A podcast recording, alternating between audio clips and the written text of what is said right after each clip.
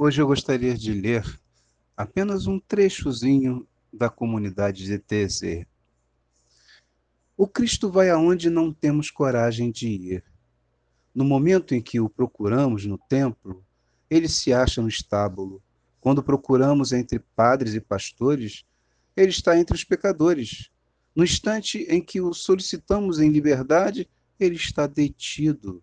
Quando procuramos ornado de glória, ele está coberto de sangue sobre a cruz.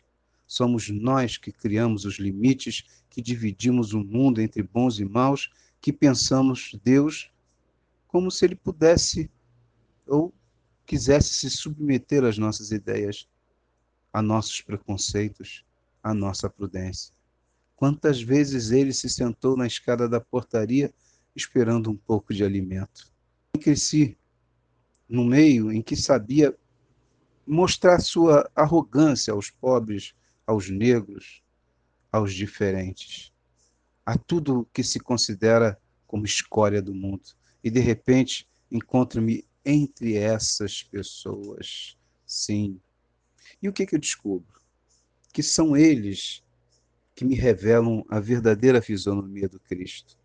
São eles que estão ao seu lado na cruz e que realizam com ele a nossa redenção. E aí eu tenho vergonha. Não sei o que dizer. Sei simplesmente que preciso ser acolhedor e compreender que somos salvos. Se eles cometeram roubos, assassínios, não é deles a total culpa. Respeitar o direito do próximo é, e não ser egoísta, não ser ávido, por viver no, na opulência e fechar as nossas janelas e portas para a favela, talvez seria um caminho importante para a diminuição da violência.